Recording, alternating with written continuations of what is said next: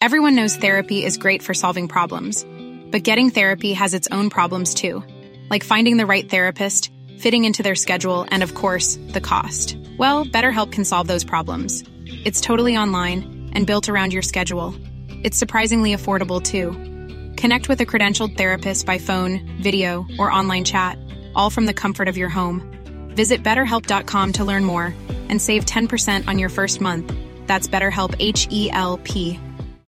One size fits all seems like a good idea for clothes until you try them on. Same goes for healthcare. That's why United Healthcare offers flexible, budget friendly coverage for medical, vision, dental, and more. Learn more at uh1.com.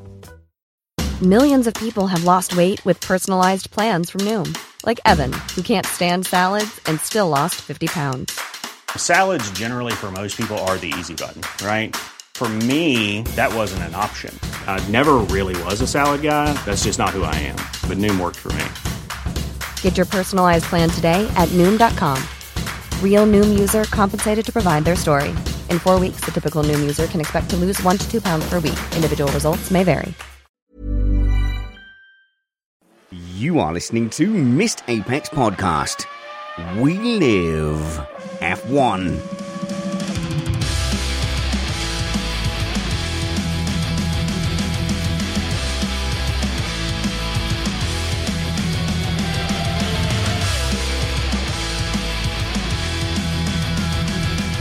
Welcome to Missed Apex Podcast. I'm your host, Richard Reddy, but my friends call me Spanners, so let's be friends. We're doing something a bit different in our midweek show. Of course, we're an independent podcast produced in the podcasting shed with the kind permission of our better halves. We aim to bring you a race review before your Monday morning commute.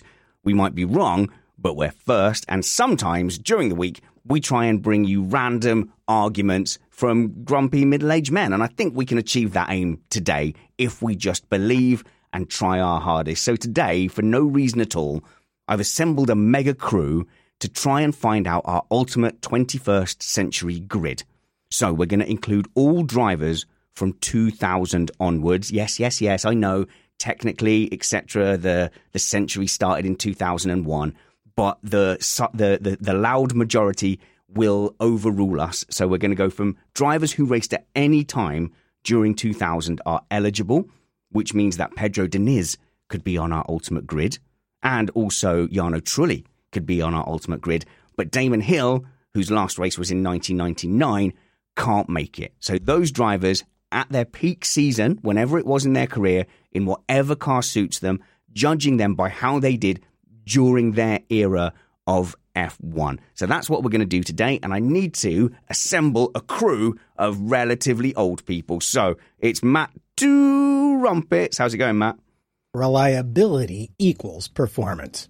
Are you? Are we doing engines here? Uh, how could I not be? They're meeting on Friday about it. Don't. I'm really. I'm triggered about Renault whinging that. Oh, well, we can't build a good enough engine, so you have to help us. Oh, really? So we're going to do that with Aero as well, are we?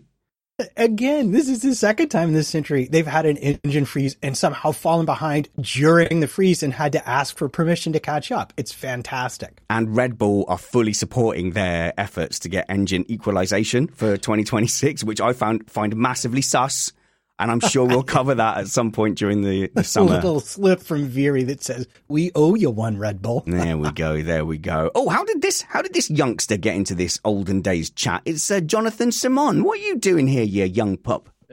Oh, I'm not sure. I think we needed uh, when you said 21st century grid. I'm like, we need to make sure Webber's on there, Ricciardo and Piastri. So I'm here to do all three, and I brought a friend with me too to make sure. And uh, yeah, it's a bit of an Aussie takeover as we've got our video editor Steve Amey. How's it going, Uncle Steve?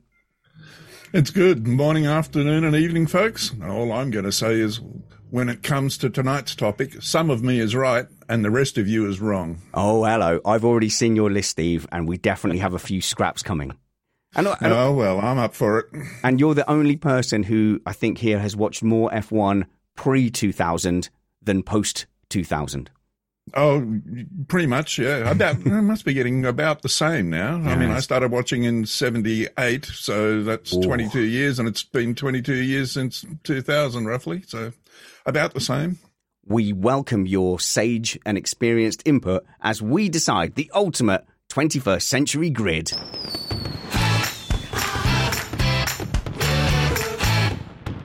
All right.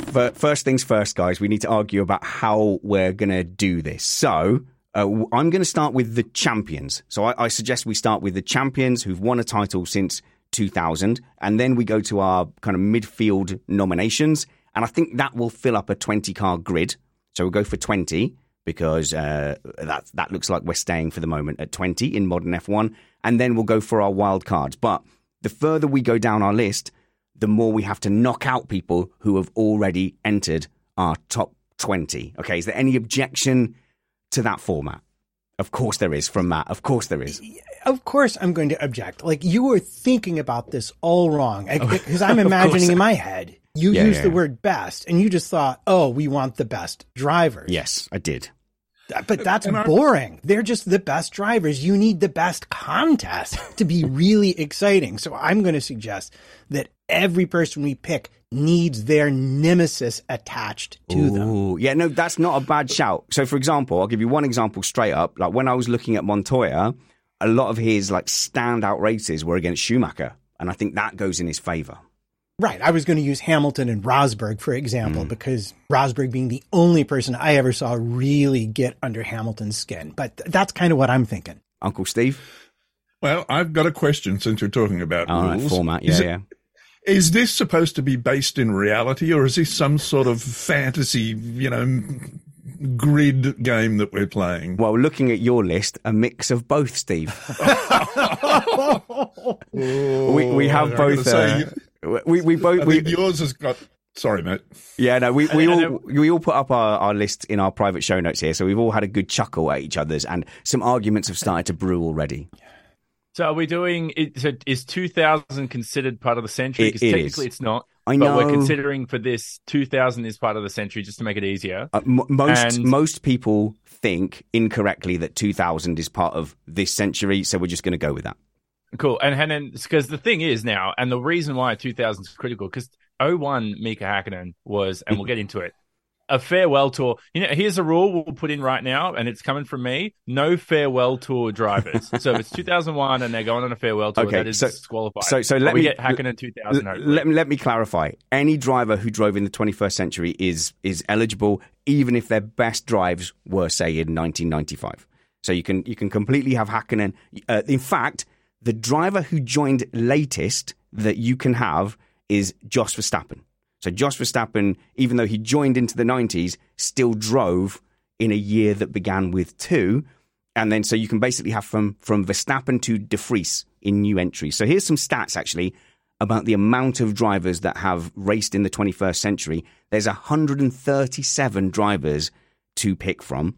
And just to give it a little bit of perspective, 57 drivers have joined since Lewis Hamilton did.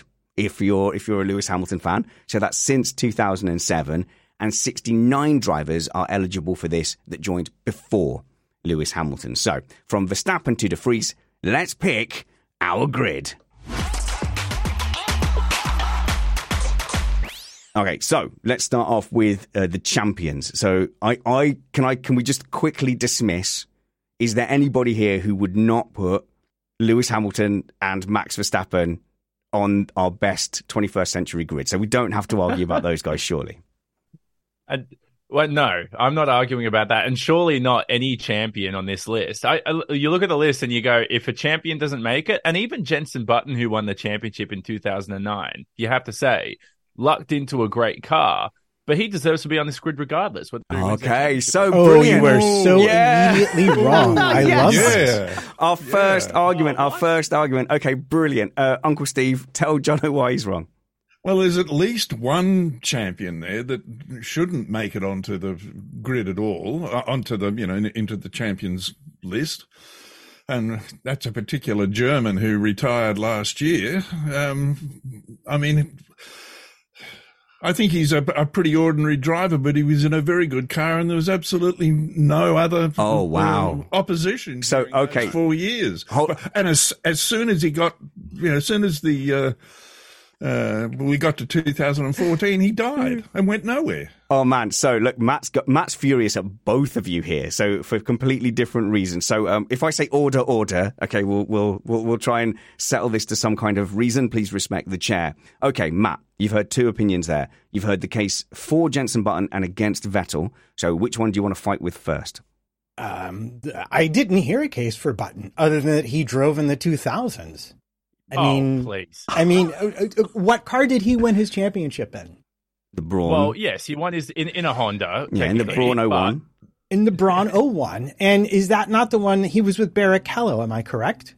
That is and, true. And and if I'm not entirely mistaken, did he just simply not luck into through mechanical ineptitude of the team an initial championship lead that they just then doubled down on for the rest of the season? I'm pretty sure Barrichello was more or less beating him like a gong Yes. in that car, as was most of the rest of the grid by the end of the season. He just had such a big head start and enough people Yes. took points off each other that they couldn't catch him. But in no way. Now look, you want to make an argument for Button is like a midfielder or a journeyman, you you might have a stronger point. But as a champion, nah, No, nah. I he, he. I if I had to pick Vettel or Button, I take Vettel every time. He won four seasons on the jump, and only three three of them were actually most. Okay, hang on. I'm gonna I'm gonna have to fade the panel down here. Uh, order, order. Right, that's the first time I've ever heard Matt get so passionate that you actually clipped out your mic, like yelling, yelling into your mic. Yeah. Oh, sorry about no, that. No, no, no. it's absolutely fine. The the passion there is incredible. So, uh, the the accusation there, Jono, is um, that Button completely lucked into it. Didn't actually do particularly well in that season, and then did nothing around uh, that championship in his career to show that he should make the top twenty uh, of the twenty first century. Your response? You're talking about a guy who's won 15 races this century alone for three different teams, and he's not going to make the best 20 drivers of the last 22, That's 23 good- years now. That's a good now point, that Matt. is- come on, Matt, that that's is a good point. I mean, if you, if you're going to say that, Matt, right, then you might as well take Kimi Raikkonen out of it because Oh, I'm somehow what, gonna. he lucked into No, a I'm gonna. 2007 Ferrari. I'm only including Raikkonen for the press conferences, my friend. I actually had, I actually, I had forgotten that that Kimi won uh, the 2007 uh, World Championship because because he was nowhere. He was he nowhere in that too. championship. Um, okay, so at the moment, right, I think right, Button is going to be at the bottom of my list. So I've got definites Hamilton, Verstappen. I think at the moment, Jono, you're on your own. So I'm putting Button in the maybe list, and he might be one of the first ones to to get shuffled off. For example, when I suggest Kobayashi. So uh, let's uh, let's move on then. Sebastian Vettel as a champion, does he make it into the top twenty? So Steve's made a, a reasonable case that he hasn't. Who's saying yes? Uh, okay, we'll go for Jono. Jono, make the case for. Since you've already lost one, maybe you can win this It- one. it- and look, if we could have a year of Vettel, like a vintage of him, take the 2010 version. That's the funnest Vettel that I, I saw personally as a driver because you had a mix of everything. He was funny. He hadn't won a world title yet. He was still ruthless, drove around like he was a dick on the racetrack and, and pissed off his teammate a little bit too. Had that. Sorry, and kids. also, at the same time, was so dominant in the car and had a lot of mechanical failures, still won a championship out of it. Yes, he Yeah. had a great car. But I think Vettel proved that he's one of the best drivers this century. Don't you dare not put him in your top 20 for the entire century. Because what do you guys realize there aren't that many good drivers this century if you're trying to go for a top 20? He's That's the not. problem. He's not. For me, it's not a no-brainer for Vettel. And by the way, just to point out the Australians here, Keith in our Patreon live chat says if you omit Vettel, you definitely can't have Webber. So are you, are you sure? Like you know, are you sure, Steve? Are you sure you want to admit omit Vettel? Uh, I, I don't admit Vettel, and when it comes down to it, you may be surprised at my thoughts on weather too. I just assumed blind patriotism.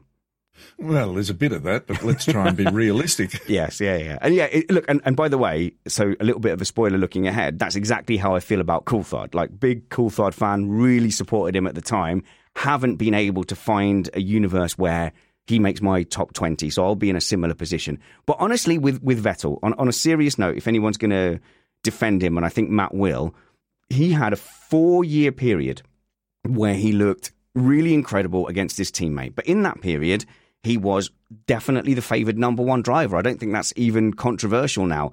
And apart from the odd multi 21 where they tried to to let uh, Webber stay ahead in the Shanghai in the Chinese Grand Prix, really like Vettel he, from 2010 onwards, he looked like the better driver. Webber kind of threatened in 2010 and, and had a, a, few really good results there. Uh, but he was he was definitely the number two driver. Vettel was favoured. Yes, he he had a win in the 2008 Toro Rosso, but 2009 that could have been a, a Vettel championship. So you have to kind of put that down to well, maybe maybe another driver would have won that championship. Other drivers would have won 2017. Other drivers would have won 2018. He looked kind of ordinary against Leclerc, and he made Stroll look good. Where is the case that this is one of the best drivers of the, the 21st century, Matt? Uh, you have literally made the case for me. He won all four years at Red Bull. Uh, no, what? No. The, he won four championships with four, Red Bull. Four out of four out of five years at Red Bull. Well, I mean, the four championships he won was yeah, with yeah, Red Bull. Yeah, That's and, what I was. Of yeah. the four championships Red Bull won, he won all four. yeah, them. but he also missed. And if you're he, going to, if you, if I will just say he missed rule, the chance to win a championship at Red Bull as well. If you're going to make that a rule, then how is that any different than Verstappen and Perez right now at Red Bull? Perhaps we should kick Verstappen off because he's fighting against Perez and he's won two years with a car that's extremely dominant. But the, the argument actually to me goes to Ferrari because at Ferrari in 2017, he made a closer run of it than anyone we had seen. And the last driver to come that close with Ferrari and not actually win it was Alonso. So if Alonso taking Ferrari to the edge counts for getting him on the list, we're not to him yet, then I'm going to Yeah, yeah. argue that Vettel in two different teams, even though he didn't quite win with Ferrari, I mean, let's face it, Ferrari, if you even get within a mile of the championship, look at Leclerc, for example, you got to admit that's that that's not too bad. Plus, I mean, look at him banging wheels of Hamilton in the safety car line. How would you not want a driver who drives like that, yelling at his teammate over multi twenty one? How is that not entertaining? You've got to put him on the grid. Uh, hang on, hang on. Okay, so I, I'll, I'll just make the case, Jono, that Vettel, uh, Mhm. Verstappen wins the 2017 championship in a Ferrari. Verstappen wins the 2018 championship in a Ferrari. Oh, no, no. I disagree because you're talking about a young, early Verstappen Oh, yeah, good point. who's not Yeah, no, okay. who he is now. Okay, fair. You know, so so there's that case. But if you have Verstappen now, Yes, yeah, yeah, certainly he definitely makes it. A there was drivers around that would have won that title. That's all I'm saying. Yeah. But to add to, to Vettel's point, and what I really like Matt is doing is we're not just considering on track success here. We're considering what's fun off track, what's the intangibles. Oh, he's here. great. I think he's a great guy. Yeah. a, a great team leader. People love to have him in the garage. If you're a mechanic, if you're a team boss, he was great at all those aspects. You talk about a driver who, I mean, you say Leclerc had him. Leclerc didn't have him up until after Canada 2019, which was the changing point of Vettel's career. As soon as that penalty happened, he was upset about it. He said he lost passion in the sport. And since then, Leclerc had him. So I think Vettel still had it. Yeah, there were mistakes, retirements in his Ferrari years. By far, I think he's a definite on this grid. If you're not going to include a four time world champion, regardless of how quick that mm-hmm. car was, you, then you can't include Lewis Hamilton. You can't include Michael Schumacher. You can't include Max Verstappen. Okay, okay. We're, we're going to spend a lot of time on Vettel. So what I'm going to do is I'm going to create a, a mid category for him at the moment because it's two two. It's two two. But I think my final. look, Okay, I'll, I'll let Matt come back at this. But my final case will be after those four championships, ordinary against Ricciardo, didn't impress against Leclerc. uh, Obviously, beat up on uh, you know a clear number two at uh, Ferrari when he had the chance. Made Stroll look pretty decent compared to what Alonso's doing now. I know he had those four championships, mate, but come on, like we we know that he has since fallen very short, and that that that's come on, that's got to be something. I'm going to use your rules against you because we get to pick them at their barnstorming best, regardless You- of the year. you And absolute barnstorming genius. You Vettel is genius. absolutely No. someone I want on the grid. He wins. I think Steve. We've- I think he make he wins we're for that. back to, we're back back to fantasy land again now, are we? no, I Steve. thought this was supposed to be reality. d- I- Steve, I think double diffuser peak Vettel in his era. It's going to have to be on the list. What done, Matt? I, I, I yield. I yield to that, which makes it three one. Okay, so on our champions list, I think Michael Schumacher is is a no brainer simply because he redefined the sport. Was not a Michael Schumacher fan. Think he more than bent the rules. In fact, I'll go out and out and say he cheated at every available opportunity. I think bludgeoned is a great word to use. he, he bludgeoned the rules to death at every opportunity. But he's undoubtedly uh, uh, an all-time great. Uh, pushed every single boundary of wheel-to-wheel racing. technical knowledge and and drivability, and the amount of drivers that said he could drive around a problem, Steve. Uh, there's there's no way that we can not include him on this list. Yeah, unfortunately, I have to agree with you. I Yeah, was know. not a fan of. I was not a fan of his No, at me all. neither, me neither. And I agree with you that he cheated whenever he could, and some of the things he did out on track to other drivers was just despicable. But he did change the the whole nature of Formula One, and he's a force that no one could, cha- uh, you know, could uh, stop. So yes, he goes in absolutely. And it was fascinating, wasn't it, to see uh, Schumacher come come back later in his career as well. And and I, I'm not entirely convinced that it was age was particularly uh, against him. He was probably every bit as good as a, a driver as he as he was.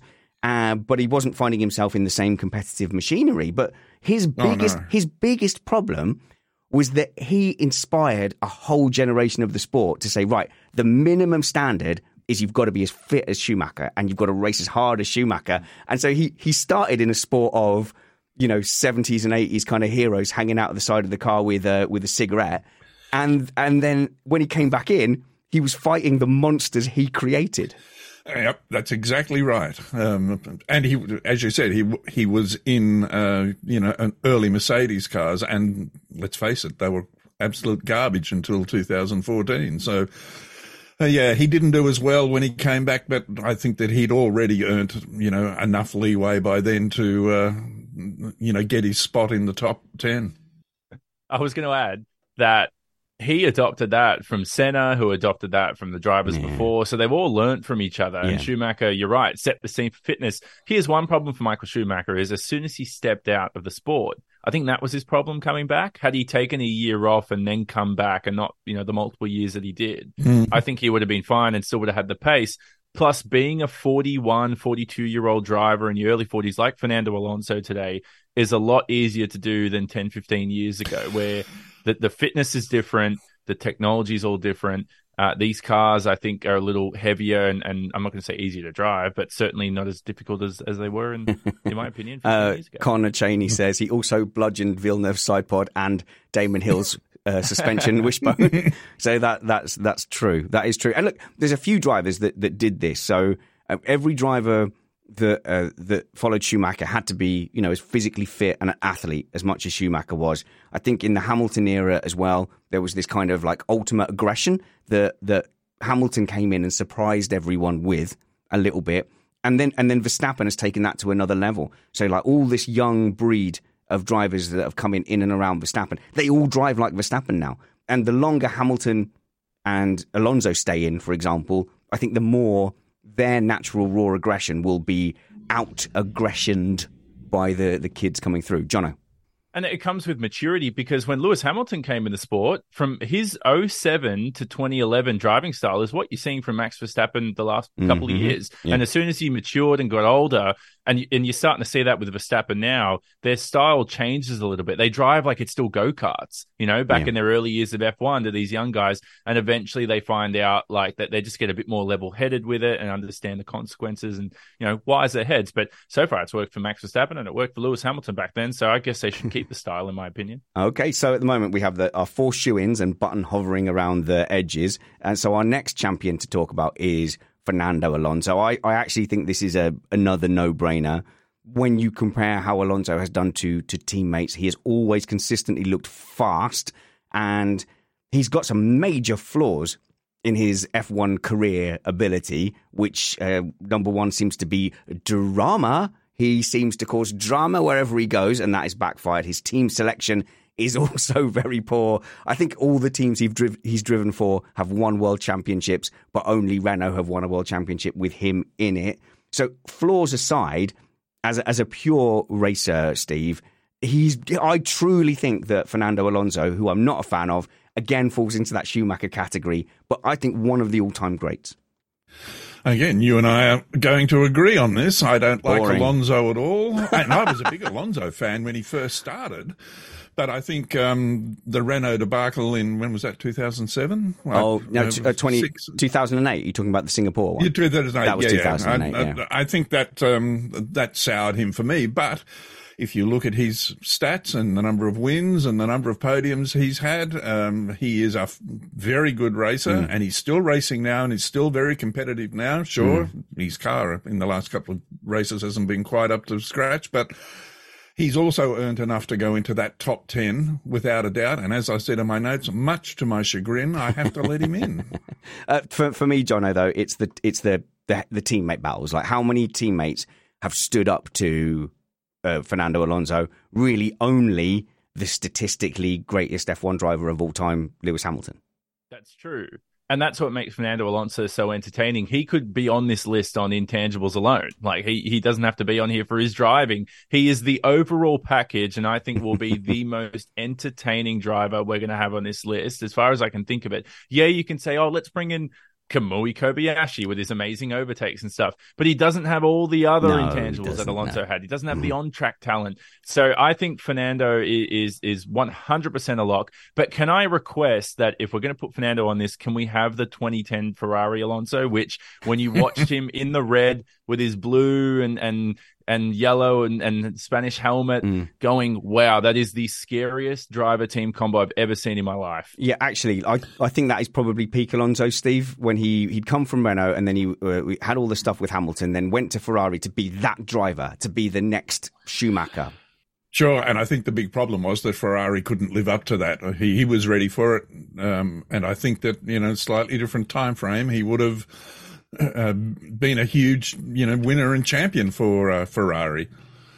Um, you know, you're right. He is, you know, perhaps the most entertaining, or Jono's right, the, perhaps the most entertaining driver. He's also the most frustrating driver, I think. Um, he shows so much promise, and his team let him down all the time, and he let himself down a lot yeah. of the time. So, you know, he, he's one of those strange drivers, and he could have done a lot better for himself if he just used his I don't know, his position and his mental atti- attitude to get himself not make such silly decisions, I suppose I should say, particularly about teams. And Matt. Well, I know, and I think you're right. Perhaps absolute peak Alonso was Ferrari Alonso. He almost won the champion, much like Vettel. He just, if it weren't for Vitaly Petrov, he would have won that championship. Well, actually, it wasn't so much Petrov as it was terrible pit calls from the Ferrari. Oh gosh, I'm repeating myself. Never mind. But to me, what sticks out from his early career, and that really, I think you're like, okay, here's a driver that we have to include, is his overtake around the outside of 130R on Schumacher. Yeah. On those yes. treaded tires. That was, it was just like, uh, you're just like, who would even try that? And and my only other note, and it's really a tiny one there, Spanners, is he's actually had two teammates to run him close Hamilton and Ocon. Oh my god, I knew you were going to do that. I was like, surely Matt's not going to ruin oh, this by please. mentioning Ocon. I, I, mean, oh, just from a, again from a statistical point of view, I'm not wrong here. Okay, well, it's the only it's the only mention Ocon will get in this program, okay. so let him have it. oh, Steve, you're brutal. This is why it's, I love having Aussies on. You you guys like you don't care at all. Like, what's it like in Australia when you're all like that all the time?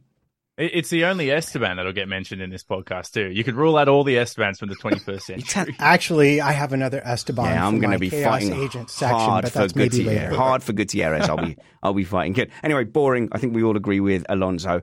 Okay, so I did not imagine I would be going to bat for this driver when we we started this segment, but the more and more I thought about it, the more I want to include Nico Rosberg in our top 20. Are you who's going to disagree with me because Matt's actually agreeing. I can't believe it. Um, I, I no, think, no, no, no, no. So, if, so, if you can't if you can't include Button, sorry, Spanners, you're going to have to put Rosberg in the maybe list. It's it's you got to have either one or the other. I, I, I, don't I don't mind him going on the, the maybe list like if there's room. But the case I want to make is is remembering back to how he hit the scene in 2006. So I think he did he entered before Hamilton, and I think his first team was was Williams. But I do remember people were genuinely talking about him as a phenomenon. Like he was his his whole trajectory to F one was he was meant to be the you know the next big thing. He was meant to basically be what we've got with Verstappen now, and Hamilton completely ruined it. And and you can see Hamilton shadowed his karting, and they were good friends. But Hamilton was obviously just that little cut above. And then when they got to Mercedes together, Hamilton was already a world champion, which gave him an advantage within the team. He was gi- quote unquote given that podium. I think it was at Sepang. Was I think it Yeah, was Malaysia. yeah, Malaysian Grand Prix, where Rosberg had the tyres at the end of the race and was all over him, but Hamilton was defending really hard, and they had to come on the team radio and say, Rosberg, you know, hold position, stop fighting, and even Hamilton felt super guilty about that. And and look, 2015, 2016, I genuinely think Hamilton had fully had the measure of Rosberg. He'd set up for the race, his race pace and his tyre management, especially in stint one, he had the measure of Rosberg completely. And in 2016, Rosberg was lucky. So I agree with you, Jono, that the Rosberg 2016 kind of equals the Button 2009. But 2014, 2014, Rosberg was every bit on pace, was every bit as fast as Lewis Hamilton. And and for, for but for a twist of fate, but for gearbox selection in double points Abu Dhabi in 2014, Rosberg would have had that title. So that's why I want Rosberg on my grid, Jono. He's probably the most fun driver we could have argued out of all these drivers so far Yes. right now as to whether he's a definite, a maybe. With Rosberg, he kind of the, the credit to him is he won those nine races in a row, end of 2015, the start, start of 2016, beat a Lewis Hamilton in 2016. And people can argue this, but I remember at 2016 saying this, this was the best we'd ever seen Lewis Hamilton drive an F1 Yeah. car. And he still beat him that season. Yeah. I think there's no question Nico Rosberg's severely underrated, was was on fire in his early years, beat Yeah. Michael Schumacher. Uh, the dude, I don't know, a maybe is almost an insult. I would like, I would have liked Rosberg to now looking back because obviously I'm a Hamilton fan. But now I would have preferred Rosberg won 2014 than 2016. I think the record books would look more correct that way round. Put it that way, Matt.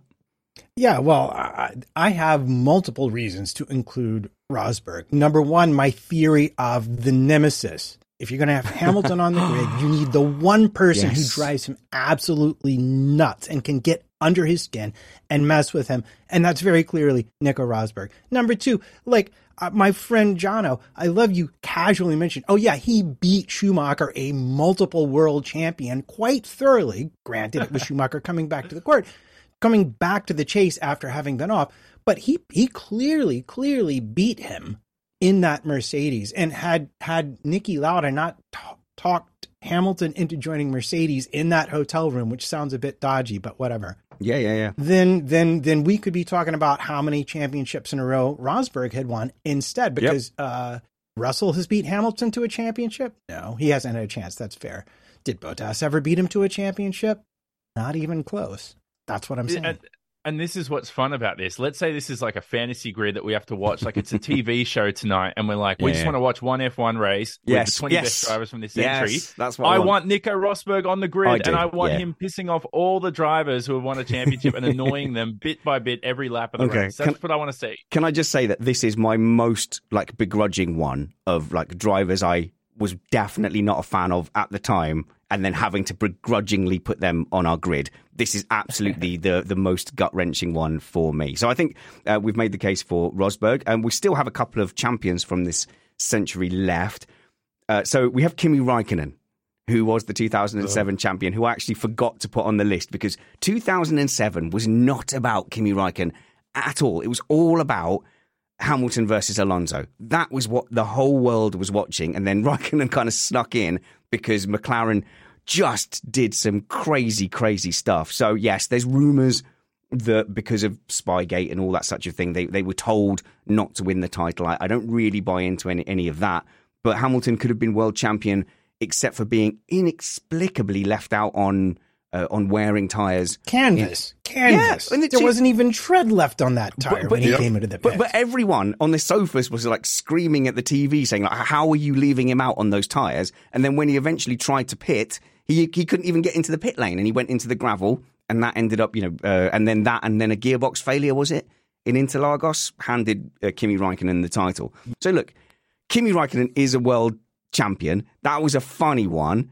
Can we really point to the rest of his career and say, you know, he he he should be on this top twenty of, of this century? Go on, Steve. He- well, he was no doubt a very, very good driver. Yes, he only won one world championship, Button only won one in that period.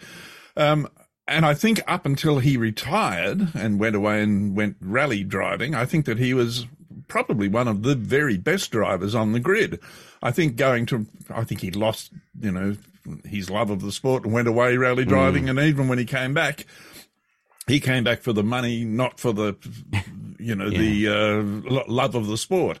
So up until when he went away rally driving, yes, I think that he did everything to, um, you know, get a place on this top twenty.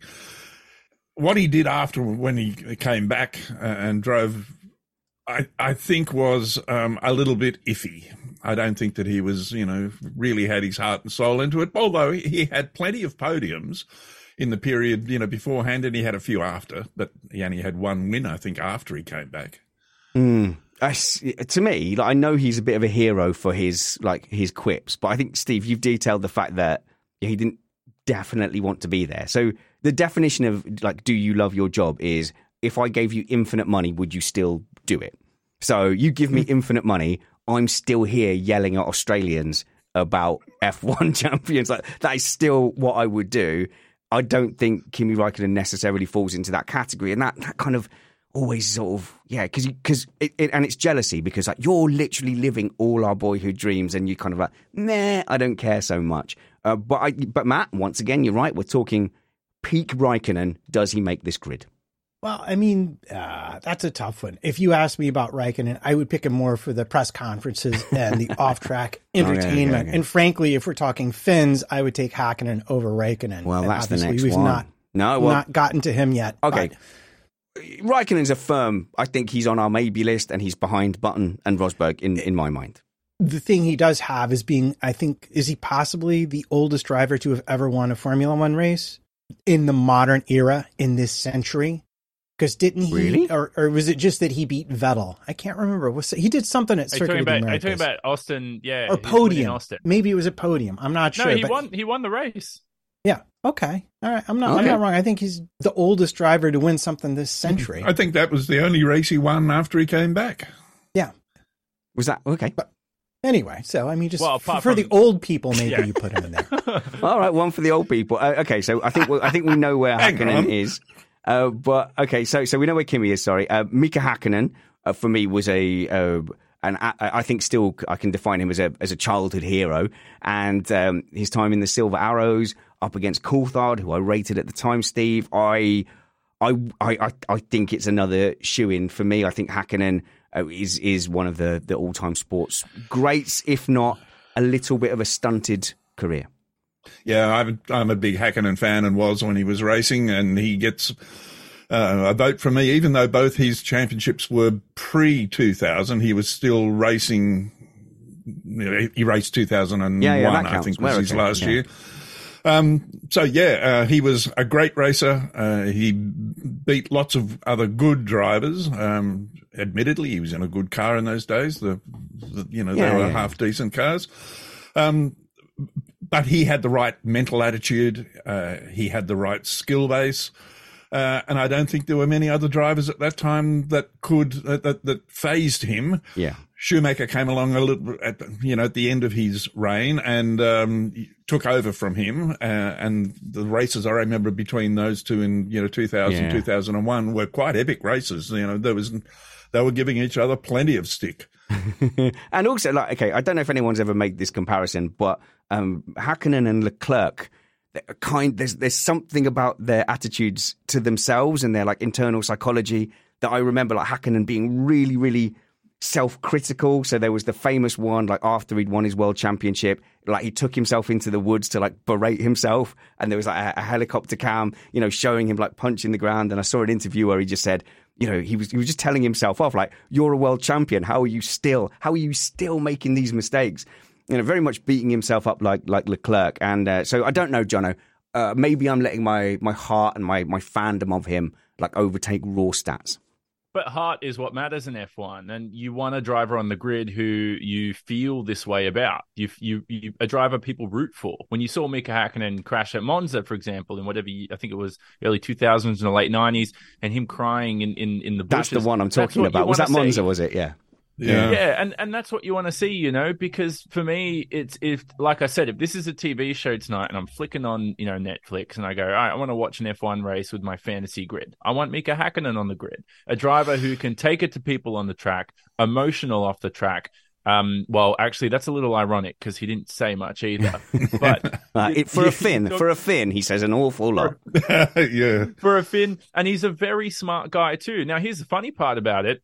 Um, there's still a chance he could return to the F1 grid because he still hasn't retired. Yeah, he still officially, hasn't yeah, yeah, officially yeah. announced That's that. true, that's true. So I'm Yeah. hoping he comes back sometime soon. Okay, and we're being. Uh, well, so- you've got to give Hakkinen one thing. You've got to remember, when was it, 97 in Melbourne? He crashed badly and had, they thought that would be the end of his career. He had fairly nasty uh, head injuries, if I remember right.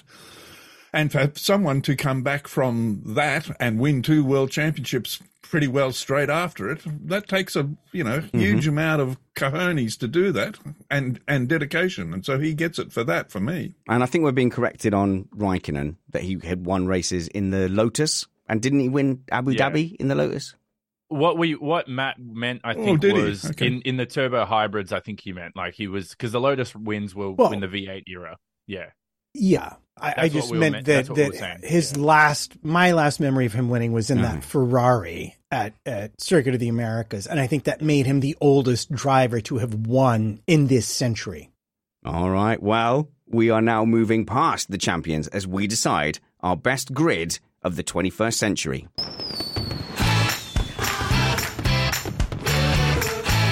All right, let's get into our non-champion uh, nominations then. Who fancies who fancies going for it? Oh, did um oh we forgot one champion. Oh my goodness. yeah. Well, Go on. we forgot Jacques Villeneuve, who technically raised, And here's why. And, Yes. and Spanners, you know what? We're not to blame for this.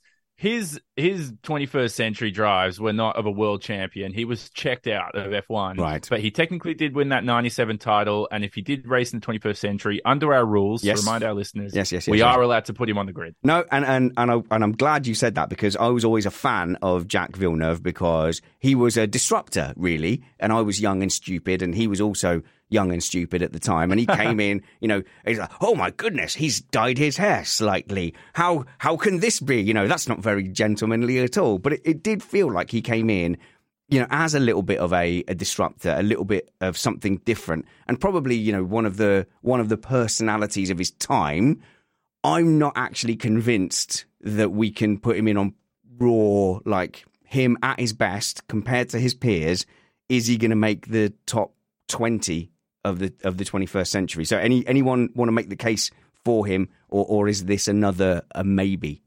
Uh, the only amazing. case to be made for him is sheer entertainment. There we go. So, so And most of that was after he left F1. Yes. He's got Oh, a my mo- goodness. motor mouth and knows how to use it. My goodness, does he have opinions? I, like how how how doesn't he not have a podcast? Because a podcast is essentially, you know, when a when a middle-aged white man loves his opinions very very much, a podcast is born. So how on earth does Jacques Villeneuve not have one? We should reach out.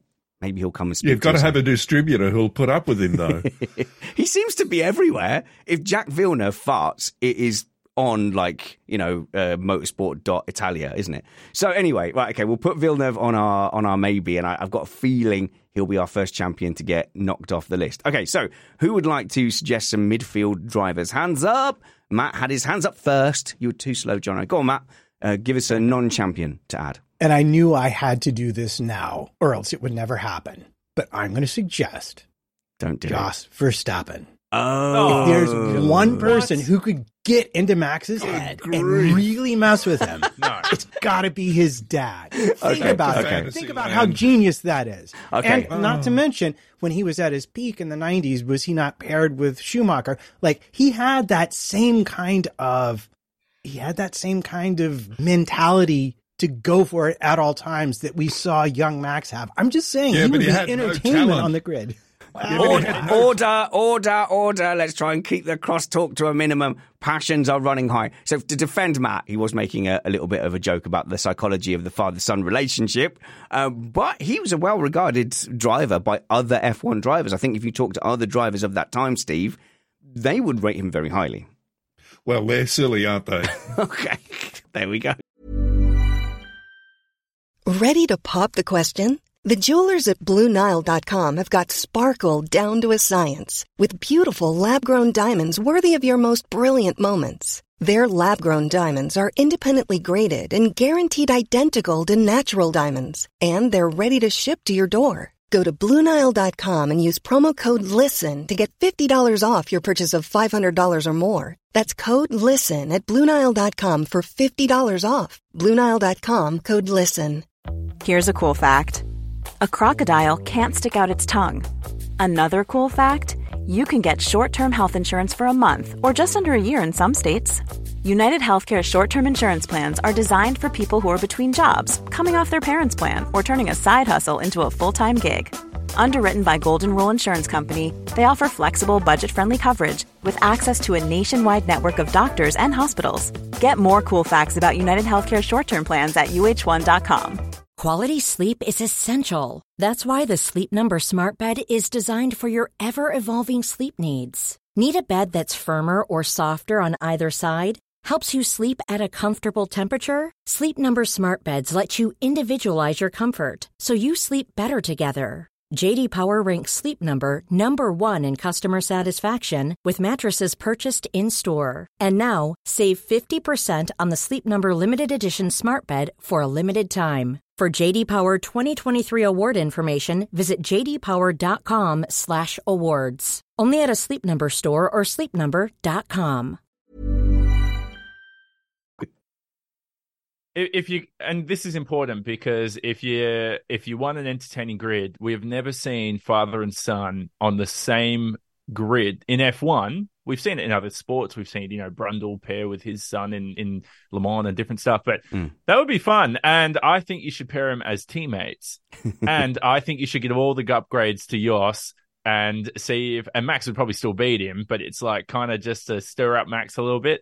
And then you'd get a really entertaining max out of it. Uh, not a bad, uh, not a bad suggestion, No. but that's just an insult to what was it Jenson, He's- he's not making the all list, the others yeah, we yeah. said were maybes as well. He's not making the list. Um, oh, by the way, speaking of being inferior to your teammate, I've just found out that they uh, that I'm going to be guest uh, guest appearing in a new karting series, and and guess who my teammate's going to be? And imagine like the worst possible person you know who would who would be your karting teammate. Uh, Lucas di Grassi. Brad Philpott is going to be my Yeah, teammate. So I'm going to Okay, Say that's Phil that's almost as bad. I'm yes. going to look so awful against him. We're going to have exactly the same equipment in an overdrive in an owner driver series. Uh, you will get to see quite a lot of footage of this as well. So we'll make sure that gets to you. That's going to be a little bit later in the season. Um, so I will know full well what it's like to be uh, the likes of Brundle and Verstappen. Just slip him a Mickey Finn before the race starts. There's nothing that will stop him winning. I, I am going to have to stick a knife in his tyres. Anyway, uh, right. So who was your suggestion, Jono, for your non-champ?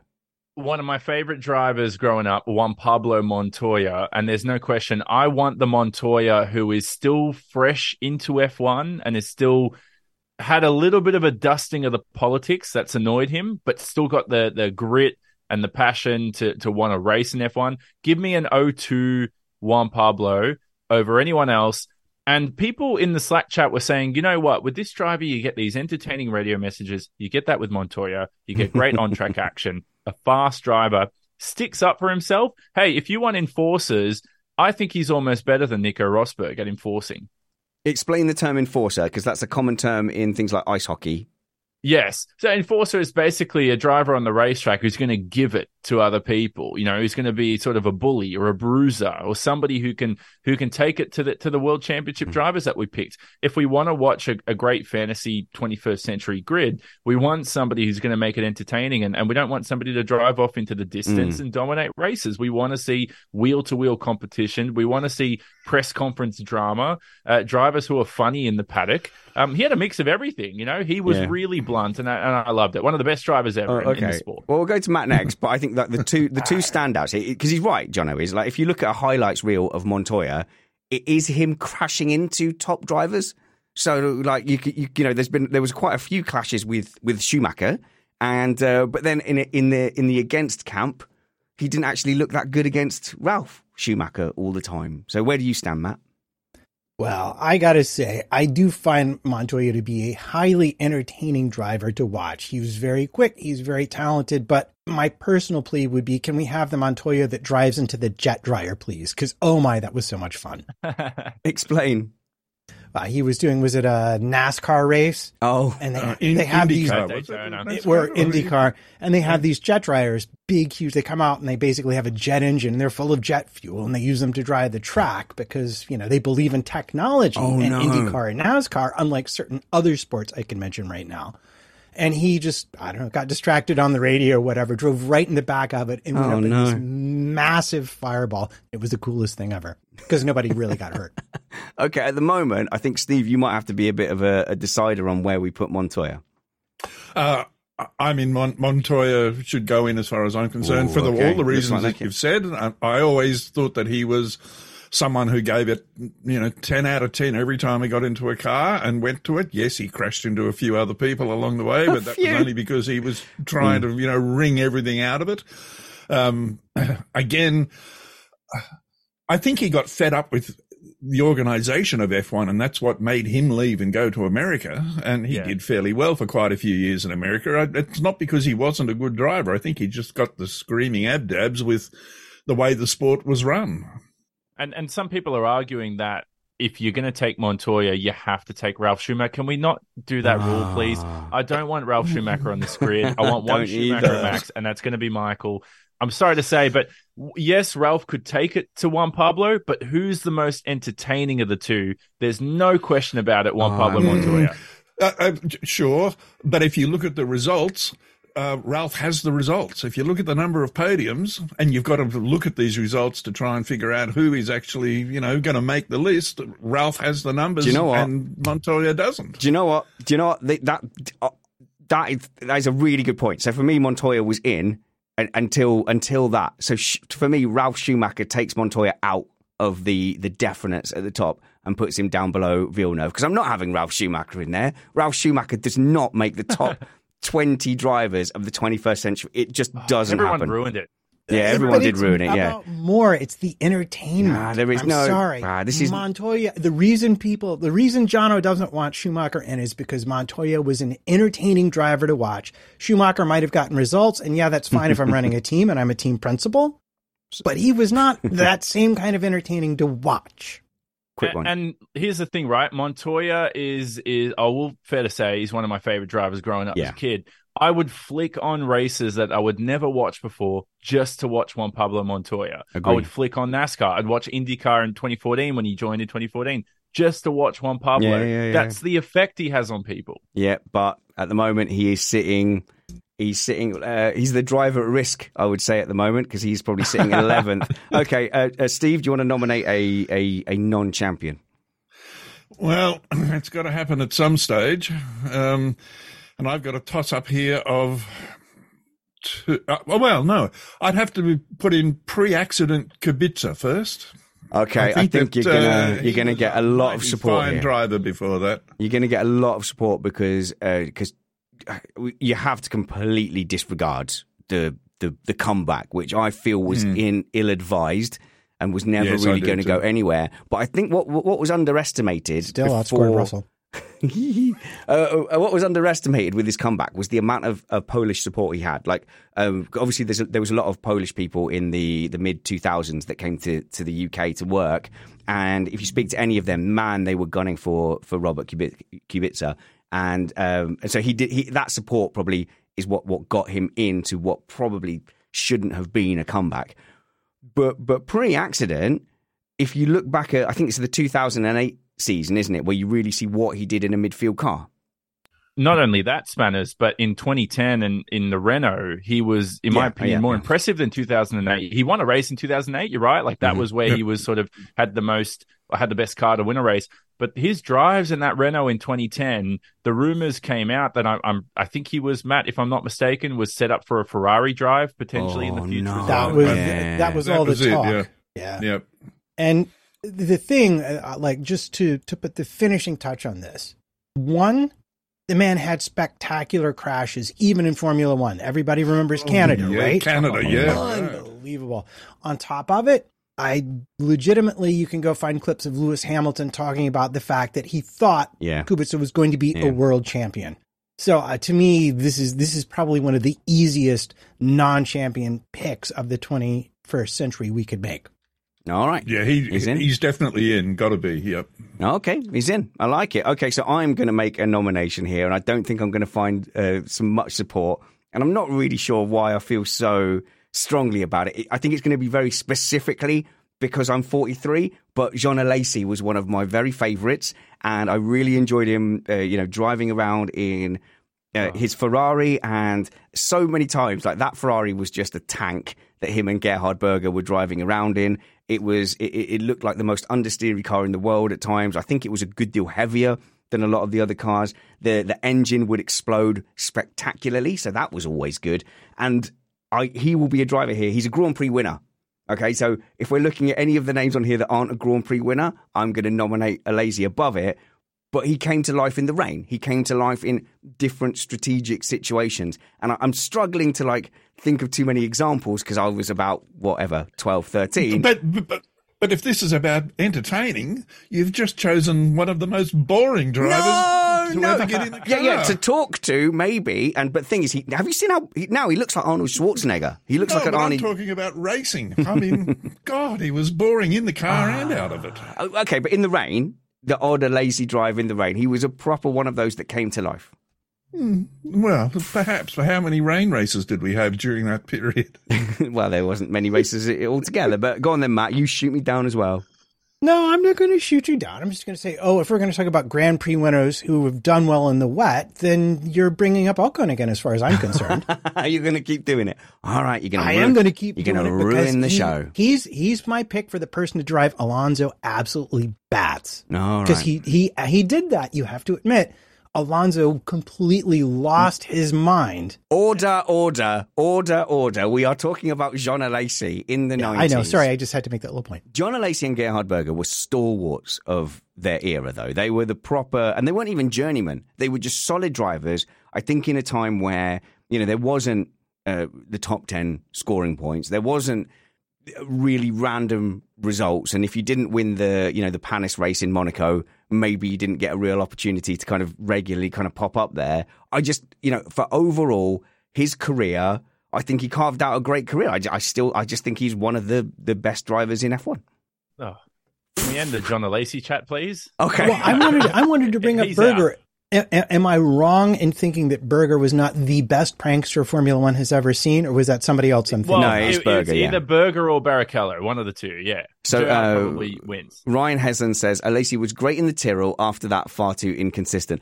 But Matt, did we not say at his peak? So cannot that be individual races? Okay, fine. Are fine. we going back to what 1926 or something? Yeah, now? yeah, yeah. Okay, okay. But I was Poor just Spanners. You're getting hammered by Steve. okay. I, I knew that wasn't going to make it. I just happened. Do you know the random people that you're fans of at various eras that you wouldn't, you know, defend now, like Riccardo Yeah. Patrese, Jean Alesi, you know, two of my favorite '90s drivers. All right, then, Matt, nominate a driver for me.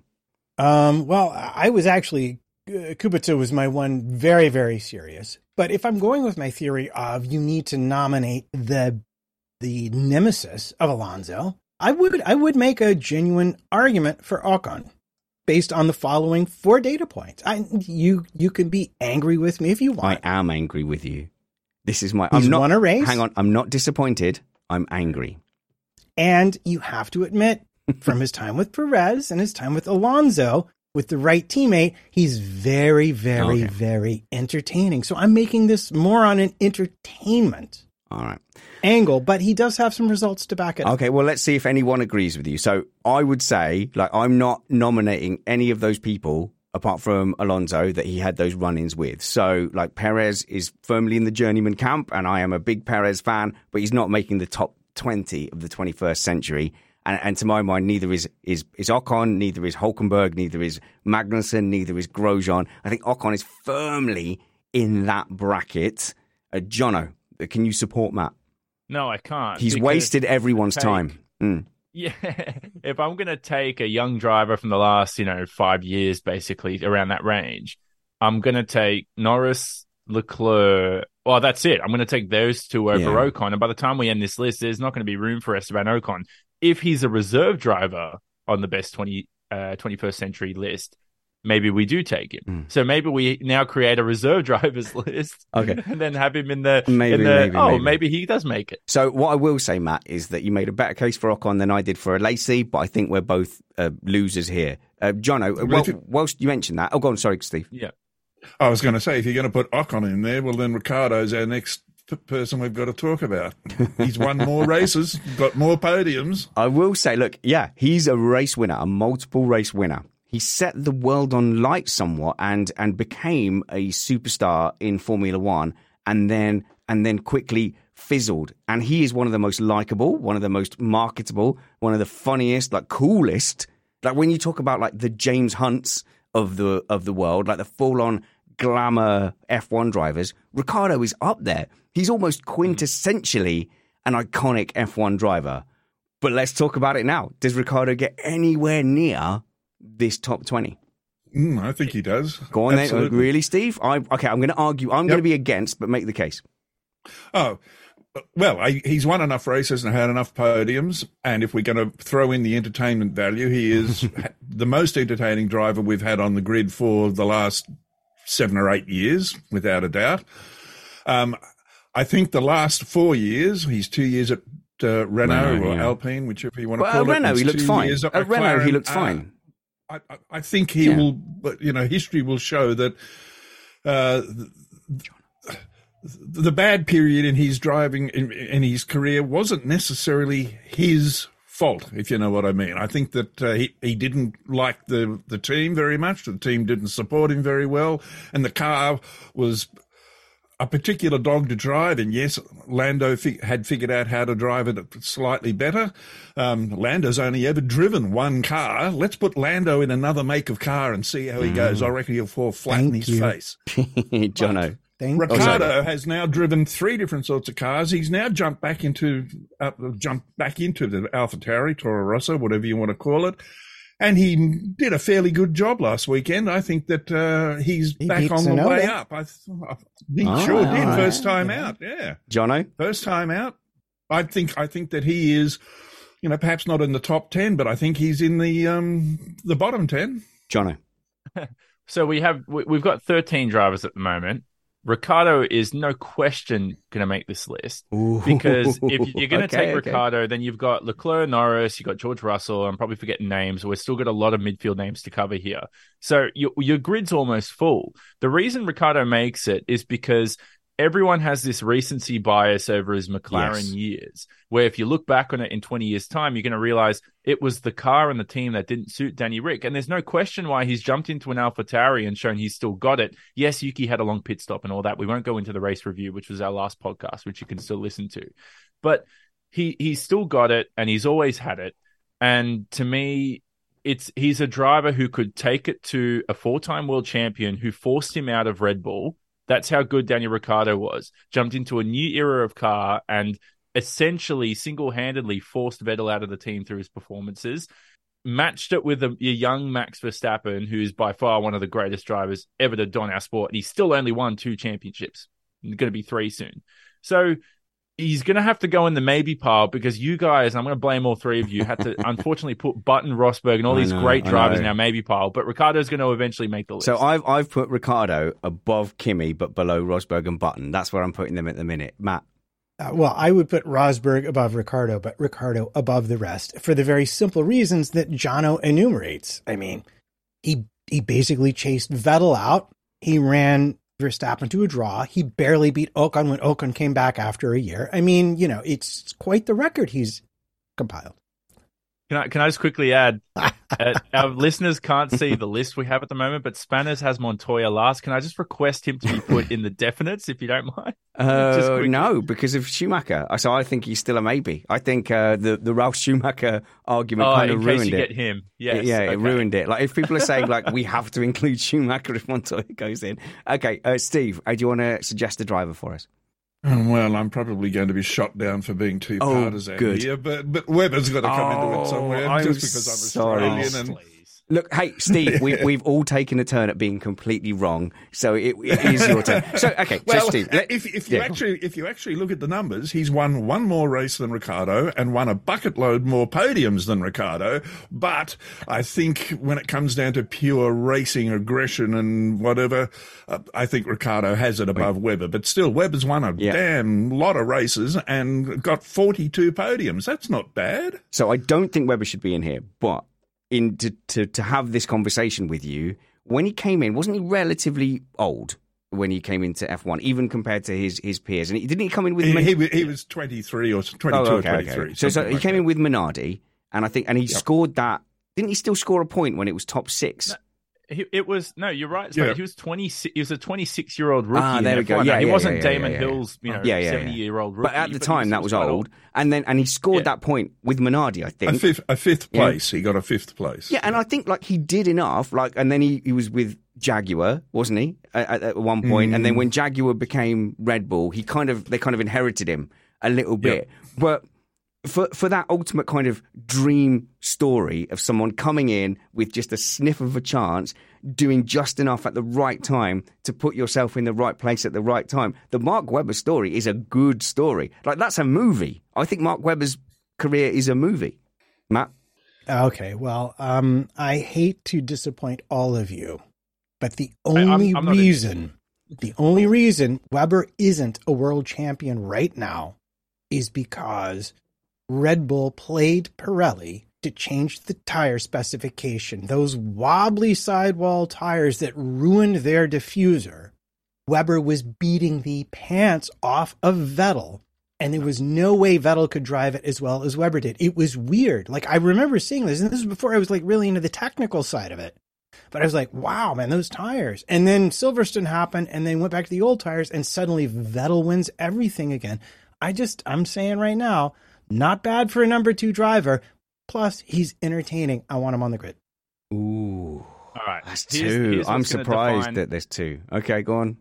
I'm going to end this discussion right now through these next two points. Oh, Number okay. one is uh, let's be for real. Sebastian Vettel had, you know, what felt like 50,000 mechanical retirements in 2010, regardless of what Mark Webber do, does in the Bridgestone era, was never going to beat Sebastian Vettel on the racetrack. And he never did for a reason um, in terms of world championship, is what I'm talking about here. The second point is we need to anybody who who is considered mentally a number two driver cannot make this list. There's no way. No Mark Webber, no Rubens Barrichello, no Valtteri Bottas. Mm. Unfortunately, we're ruling out all three of those because that is just not what a 21st best 21st century grid Yeah. is. There's And- no way and, a number um, two driver can make it.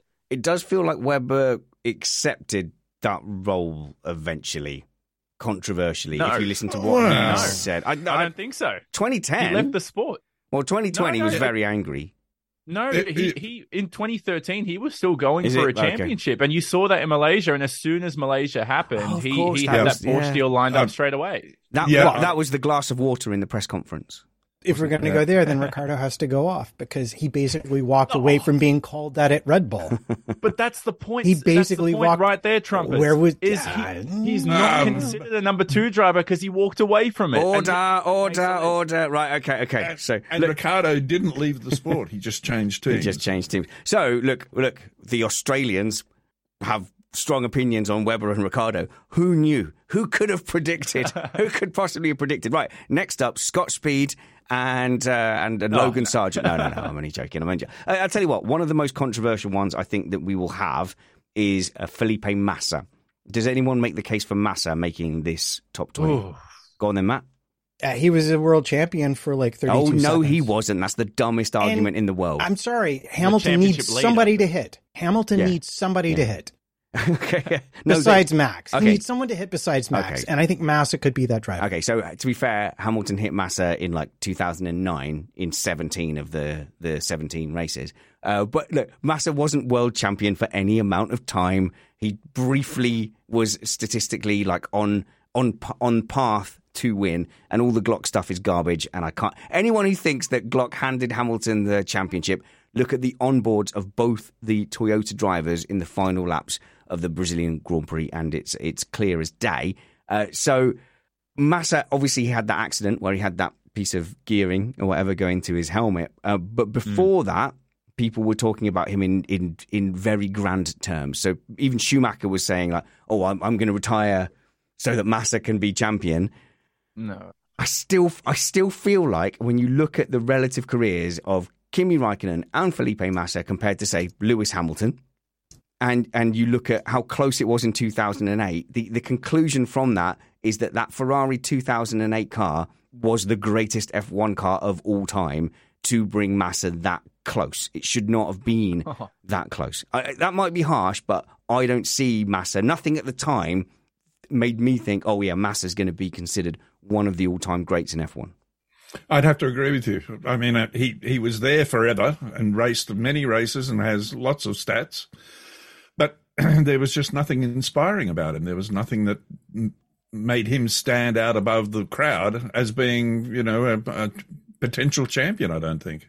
All right, so I, I'll, I'll, I was going to say I'll add to that in the in the sense that you, I totally agree with Spanners and and and you as well, Steve. Is like he he he had multiple chances to win a world championship, regardless of the unfortunate accident he had in 2009, and then Alonso kind of. And he's he, he's the dark horse that ruins Felipe Massa. Alonso comes Yeah. in and proves the difference between a driver who can make a bad car win a world championship, although ironically he didn't, um, but you get my point is that he can he can contend, and, and Felipe Massa wasn't there. So right, we, um, I think that that's that's a quick one. Massa out. Massa out. Okay, let's do some. Let's do some quick fire ones, guys. So um, I'm going to go through some, and uh, and we'll see if there's any like like uh, you know uh, gnashing of teeth over any of the, these nominations. But okay, uh, Coulthard. Can anyone make the case for Coulthard? I know it's come up a lot in the live chat. For me, there's that's a that's a no for me.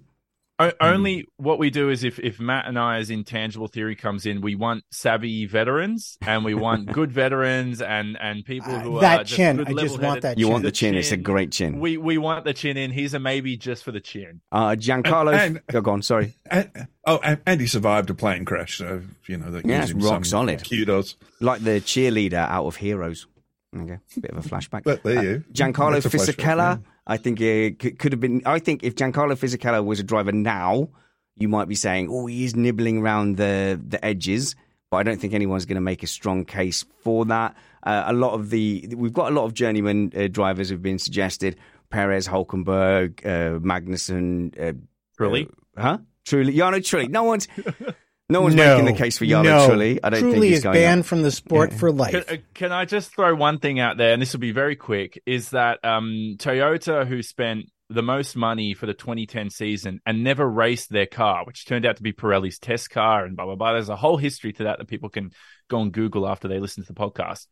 Basically, Jarno Trulli could have been part of Toyota in 2010, which was rumored to be the quickest car that year that never raced. And he could have been a world champion, and we could have been putting him on this list. Nope. Just pointing Nope. that He, out. he would have driven around in third with the whole field stuck behind him. Yeah, there you go. The Trulli train. There we go. Um, I want to put in a cheeky nomination for Johnny Herbert because uh, not only did he go into F1 already with an injury that was limiting him, he was a, a multiple race winner, and I think you know he was doing it in an era of of of great drivers that were considered much higher than him and carved out like a really decent career. I just think Johnny Herbert does not get the love and respect because when you watched it at the time, his results sort of seemed to come out of nowhere as well. And and for me, it's that same kind of feeling I had with Perez, where I go, well, where's that win come from? And you know, but Johnny Herbert didn't have his time, you know, at Red Bull behind Verstappen to make him look a bit silly. So I'm gonna I'm gonna put I'm gonna nominate Johnny Herbert if anyone's gonna fight me on that. No, he was really talented, especially, I mean, the act, you see the difference, but like, kind of like Massa before and after the accident. And it was just, it was really a shame because he was that talented as a driver. All right. Okay. Do we have any late nominations coming through? Uh, People people are really fighting for Coulthard. But Jono, what you got? I, I've got. Can we just knock off like the young guns that I mentioned before? Yeah, so let's you do talk, it. I'm Yeah, yeah, talking go on. Charles Leclerc, Lando Norris. okay. I, George I, I want I want Leclerc in there. Leclerc. I think that's a Yeah. no brainer. Brilliant. I know. Yeah. That- Don't you dare put Leclerc. It's too early. Webber. It's too early for the, in their career for that. We've maybe they'll make the maybe they'll make it. You know, in five years' time, but they haven't proven themselves yet. Okay, hang on. So at the moment, that is a draw, but you have to admit that old crusties, Jono, they were more like fervent against than we were fervent for. Yeah. Well, uh, look, I think they've done enough. I, I personally think like right now, I, I think George Russell's certainly done enough. Um, the dude's, I mean, yeah, he hasn't been statistically winning races and stuff, but he has, has he got the car to do it? He's done incredible stuff in the Williams. George Russell goes in there, definitely. And I think you got to say Lando Norris is probably more of a maybe yet. I but I don't- think look, uh, Russell and, and Really? Leclerc, we got to put in. I, I don't. really, I, I, mean, I feel like if you get into Russell, Yeah. Norris, I think has more credibility than Russell does at this point. If you're going to put Russell in, then why aren't we putting Ocon in, who's at least won an actual race? Oh, but please. Now, you know No, how we not but race, please. Okay? Not but All right, well, please. Bottas Not ping but ponging please. the whole grid. It helps him win. Can I just add one thing? Is that if Steve is correct on anything, it's it's it's if we look at this in ten years, Norris makes the best 21st century grid. It probably we'll see how his career pans out. But at the moment, he's a bit nip and tuck, only because he's Hmm. young and fresh. That's the only reason why he might not make this grid. It's the same reason that Piastri is not going to make this list, but in five Yeah. years' time may well be on it. Uh, okay, Oh. so okay, right now then, some wild cards, guys. Let's make some serious nominations for who else should make this list. Who who's in? Go on then, Matt. Okay. Well, I mean, you know my theory of, well, you know what? I'm going to say this. Can, can I have a special memorial moment? There's one driver I saw race that I really would have liked to have seen how their career went. I can't really put them on this list based on their results because they only drove for Manor.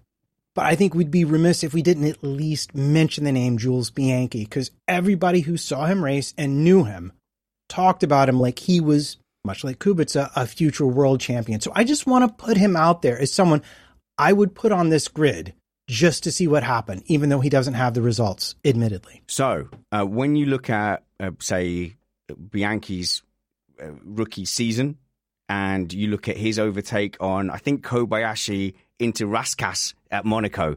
That's every bit as iconic as Lewis Hamilton diving down the insiders uh, of Alonso in those early races, or scrapping early on with Kimi Raikkonen at Spa-Francorchamps. He definitely had that potential. When you look at the point, he got a point for Manor.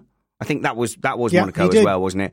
And I think It was got- their point, yeah. and I think he got a top 10 uh, qualifying as well. Um, so, yes, obviously, there's not going to be the time and the, uh, the the evidence to put him on this list, but I think that is an absolutely fantastic honourable honourable mention. So, who else has got some, some midfield wild cards? Jono, come on, hit me. Oh, well, I don't know. I was going to suggest, like, can we have a, a- and Matt and I are really, like, advocating for a sort of fun, reckless driver here. Okay. Maldonado. Why? Can he make the no, list? not obvi- obviously not. Uh, Kob- no, Kobayashi. No, no. the- the- there are all the Red Bull drivers that got canned before they could prove themselves. You know, Jamie Alguersuari and and you know the, the rest of his mates that all went off to Formula E. Uh, some of those looked like they were going to be damn good drivers before they got bounced by Red Bull. And, and Maldonado won a race. Ocon won a race. Why can't Maldonado be on the list? That's, you know, does that He's on Ocon my he's on my Matt? chaos agents list. Okay, I, I feel like I feel like we need some teams. Like we have teams that are full of serious drivers, and that's great. But if we want entertainment, we need chaos agents. We need people who bring out the safety car at inopportune times. Maldonado is at the top of my list because he's a decent driver, but he can't pay attention for a whole race, so he crashes all the time. And, And in, um, in oh sorry, sorry, Steve, I was going to say in in Slack, Chris von Fake has just gone. Oh, how about Nick Heidfeld as a suggestion? And I'm like, you know what? It's just we're talking about entertainment here, and that's a big unwritten rule for this list. Is I Nick Heidfeld is just not entertaining enough to be on this list.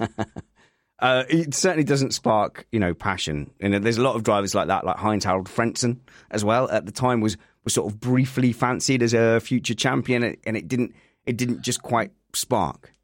I mean, there's Robert Doornbos. There's a whole bunch of them, but none of them have really have, have got the you know the wherewithal to make make the list at all in any way. So this is interesting. I actually thought we would be kind of fighting more, but the the drivers that we don't want on the list actually got dismissed fairly quickly. So here, here's our grid at the moment, and we've got Hamilton, Verstappen, Vettel.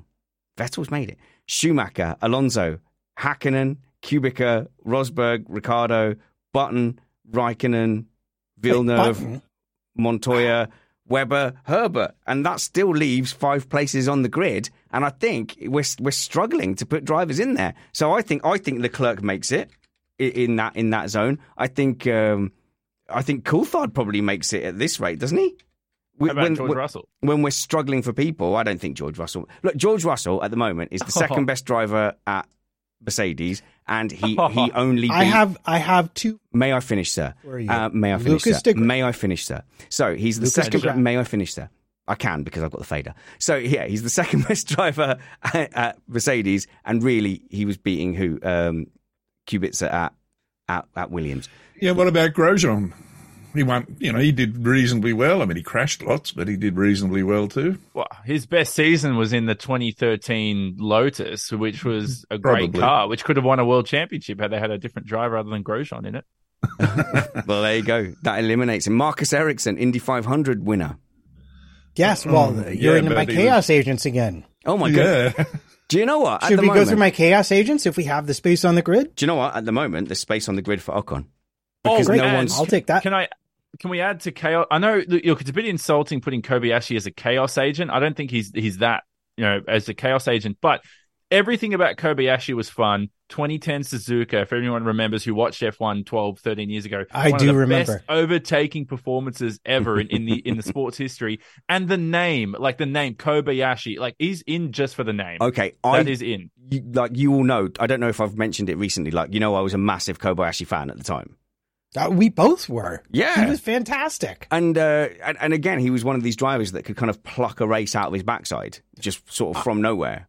They took him from nowhere. He'd never driven anything like a Formula One car. They threw him into it, and he immediately was making Alonso furious because he was driving like, I don't know who you are. I'm just going to pass you and then not let you buy me. Wow, I It was fantastic. I haven't brought this up because I thought I would just get ridiculed, but I like I was a, like a real like low key No. Kobayashi fan, and actually, and when his career ended, it was quite funny because uh, he then wanted to raise money to basically be a, a crowd funded paid driver, and that, that's a really good idea. Like that's the kind of thing that could have taken off, but they couldn't quite raise enough. But I think he raised a million dollars, but that couldn't buy him an F1 seat. So he just went, okay, no, it's not going to work. But he kept it anyway to just fund other racing, which I'm sure wasn't like, you know, the intent from the people who supported him on crowdfunding. But anyway, okay, good. It looks like Kobayashi might sneak in. There's some silly suggestions here. Uh, was Hulkenberg. Uh, do you know what? I have a lot of respect for drivers who can carve out midfield careers and who can stay around in F1 for a long time. People aren't hiring Hulkenberg because he's rubbish.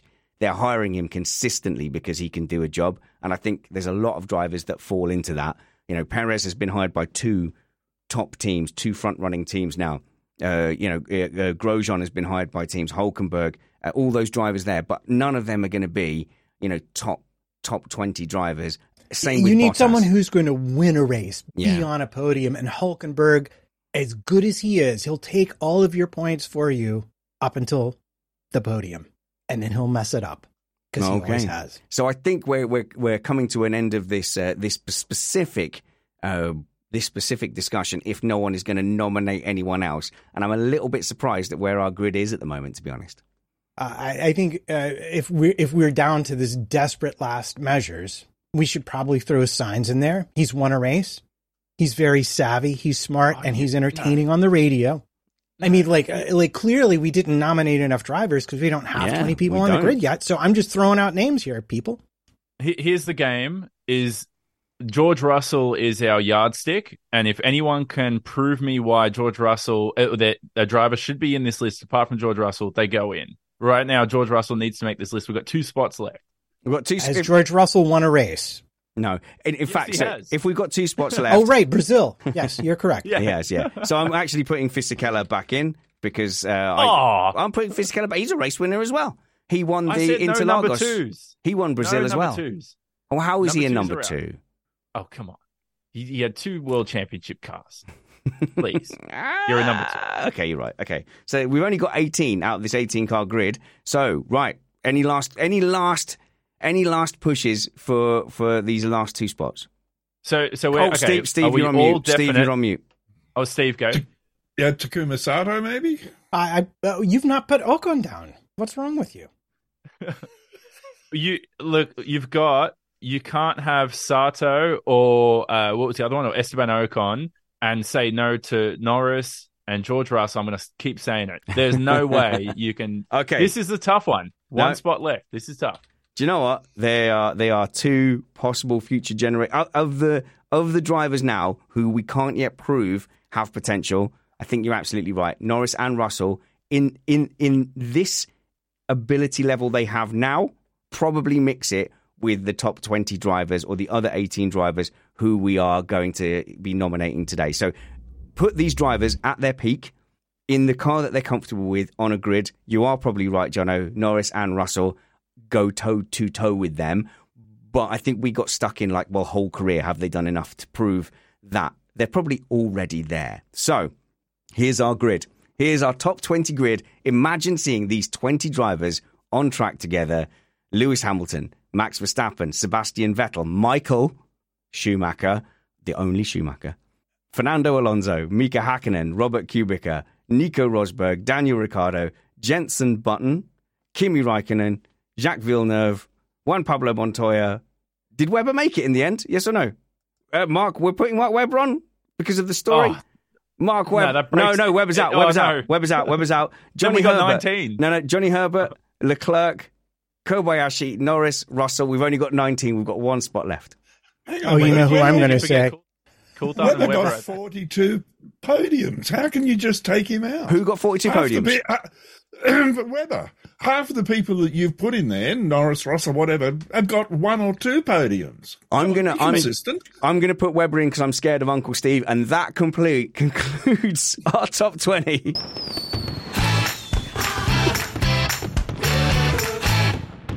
I've loved the show. I've loved the loosey goosey nature of it, and I've loved having a scrap with my panelists here. I'm sure there's a lot of people yelling at the screen, and no, Andrew, we're not desperate enough for Eddie Irvine, not at this stage. So, what we'll do is we will tweet, we'll put our final order and our final grid in the show notes. Please, please do, do debate us. Uh, we can be reached uh, feedback at missedapex.net, spanners at missedapex.net, matt at missedapex.net. Follow us. All our social media links are in the show notes below, and we will see you for the Belgian Grand Prix race review on Sunday. Until we see you next, work hard, be kind, and have fun. This was Missed Apex Podcast. My goodness, that was the most arguey episode of Missed Apex ever. I, I'm surprised, man. I'm surprised how much we were scrambling around for people to add. But there you go. I'm sure people are going to be yelling at us. But even the live chat, even the live chat didn't have more people to suggest. No, it just goes to show you, though, that uh, those people that deserve a spot are few and far between. Yeah. You know, we hear lots of names, but they disappear and we never think about them again. Exactly. And out of the 137, actually, it's not surprising that when we're talking about the greats that we want in our top 20, that there was only 20 to arrive at. So we'll let ourselves off. Nice one. Oh, Matt, do we do that thing with the comment of the week? Or have you been too busy gunning for Ocon to oh, whoever bother? Uh, whoever suggested I- I- Sebastian Bourdais gets comment of the week. I, I- I've got I've got three that I could read All that I was able to pick up because apparently, I mean, normally our chat is quite funny, But it's but been quite angry. They were very, they were very, they were very what argumentative Hmm. All right, today. I, I'll so- play the bumper. Comment of the week. Go for it, Mr. Trumpets. Nah, we'll start with Jason G. This is like me and my friends playing Risk, where we have to clarify our house rules, and that takes longer than the actual game. yes. No, that's true. Risk and Catan. They're the two where it's like, oh, no, hang on. Oh, or um, what, Uno. Uno, Uno, is yes. surprisingly controversial as well. Uh, we have Stuart Bycollis. Leave Kimi alone. He knows what he is No, doing. Nice, nice one, Stuart. Nice That's one. very classic. And then we'll finish up with Holler, who says, agreeing with me, Jos was on fire. Literally. Oh my god, But he was literally on yeah, no. fire. Do you know what? I had that poster. I had that poster on my bedroom for the longest time, where Verstappen had that the spray of the fuel, and then it ignited, and it was just a fireball in the Benetton. Benetton. Yeah, in the Benetton. Yeah, yeah, yeah. and this is actually one of the reasons why I included Jos is because one of my favorite Formula One authors is Steve Matchett, who was Hmm. an announcer on Formula One TV here in the United States when I was watching again. And he, he was a mechanic. He was he was one of the head mechanics at Benetton at the time. Uh, Verstappen and Schumacher were there. He's written several books about it. But anyway, that doesn't have anything to do with who won today's No, it comment of the doesn't. So and that- that's going to be it's got to be Jason G. This is like me and friends playing Risk, where we have to clarify our house rules, and that takes longer than the actual game. Nice one, Jason. Comment of the week. Okay, we we are gonna get out of here. I'm just going briefly back to right, just very briefly. Going to let you all go to get on with your. Go look at Matt. Here, look at how the sweat on Uh, Matt. I had no. a quick question too. yeah, yeah. Go on. Yeah. Um, Get the intermediates out. I, when I do trims and put the ads in, do you Yeah. want comment of the week le- Oh, left this on this or week taken this, off? this week we'll leave the comment of the week left in. It was quite good. left. Yeah, yeah, le- yeah. leave it in. Yeah, Okay, leave it in. fine. Yeah, leave it in. Oh my god, I, I like that. That was a very different tone to to it, and I think like I'm glad. I think we all did a little bit of research, but like not enough. But I think the right amount. Too much research, and it's too nailed on. Us just scrambling around to think of like argue. Like I was like, surely I've got something for Jean Alesi. Wait, there was like one wet race, but I can't remember where it was. So don't go into specifics. Like, You've got to do like just enough. Uh, Yeah. yeah, yeah, yeah, yeah. yeah. But one thing, one thing is, um, I I'm looking at this list and I'm like, oh Jesus, Mark Webber. Like, I'm surprised. I'm surprised. I thought there'd be more drivers. You could have put Ocon on there. I'm just saying. No, you fought it Well- too hard and too desperately, just for ruining the show and content-wise. I'm like, no, it's not going in. Hi, I'm Daniel, founder of Pretty Litter. Cats and cat owners deserve better than any old fashioned litter. That's why I teamed up with scientists and veterinarians to create Pretty Litter. Its innovative crystal formula has superior odor control and weighs up to 80% less than clay litter. Pretty Litter even monitors health by changing colors to help detect early signs of potential illness. It's the world's smartest kitty litter. Go to prettylitter.com and use code ACAST for 20% off your first order and a free cat toy. Terms and conditions apply. See site for details. Planning for your next trip?